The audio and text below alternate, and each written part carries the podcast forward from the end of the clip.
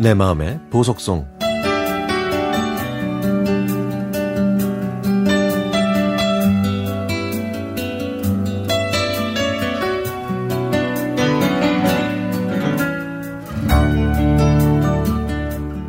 제가 어렸을 때 저희 집은 마늘 농사를 많이 지었는데요.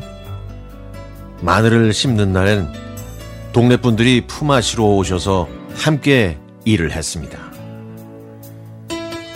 엄마는 들에서 일을 하시다가도 점심때나 새참때가 되면 먹거리를 준비하시느라 늘 바쁘셨죠.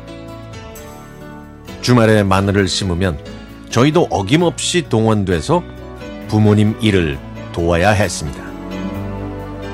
마늘을 심던 어느 토요일, 저는 학교에서 돌아오자마자 곧바로 논으로 가려고 했습니다. 그러다가 부엌에서 엄마가 칼국수를 만드시려고 재료를 미리 준비해 놓으신 걸 보게 됐죠.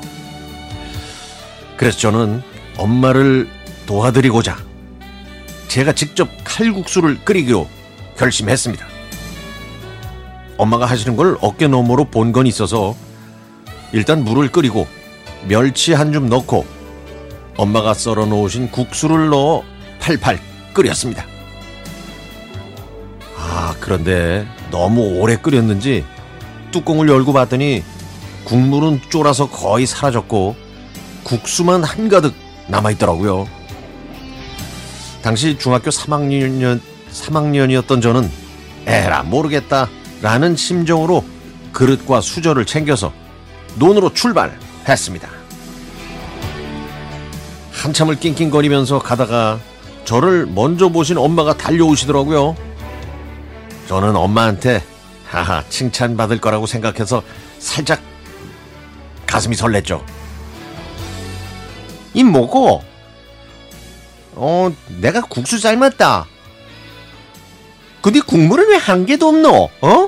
누가 네 보고 국수 삶으라 했나? 국수가 이긴 뭐고? 엄마한테 혼나는 저는 억울하고 속상했습니다. 엄마는 할 수 없지. 에이, 뭐 우리 할 끼고 그냥 먹지. 하시면서 저와 함께 논으로 갔습니다. 아이고 이거 한 그릇씩 잡수고 일합시다. 누가 집어고 국수 삶으라 했나? 우리 아까 국수를 이래 삶아가 왔네요. 응, 얼른 잡수고 하이소. 풀이 죽은 저도 엄마가 덜어준 칼국수 한 그릇을 받아 들고는 처량하게 저 구석에 앉아서 팅팅 부른 국수를 먹고 있었습니다. 그런데 그때 한 어르신이 아이고 칼국수 참 희한하대. 젓가락 쓸 필요가 없네. 어? 숟가락으로 먹이 참말로 좋다. 국수 잘 삶았네. 이렇게 말씀하셨죠? 그랬더니 모든 분들이 모두 웃으시면서 그래 맞다 맞다 우리 수월케 먹으라고 이렇게 했나 보다 이도 이도 안 좋은데 씹을 게 없어서 좋네 네 이렇게 칭찬해 주셨습니다 그때 어르신들께서 제가 만든 그 수제비 같은 칼국수가 정말 맛이 있으셨을까요?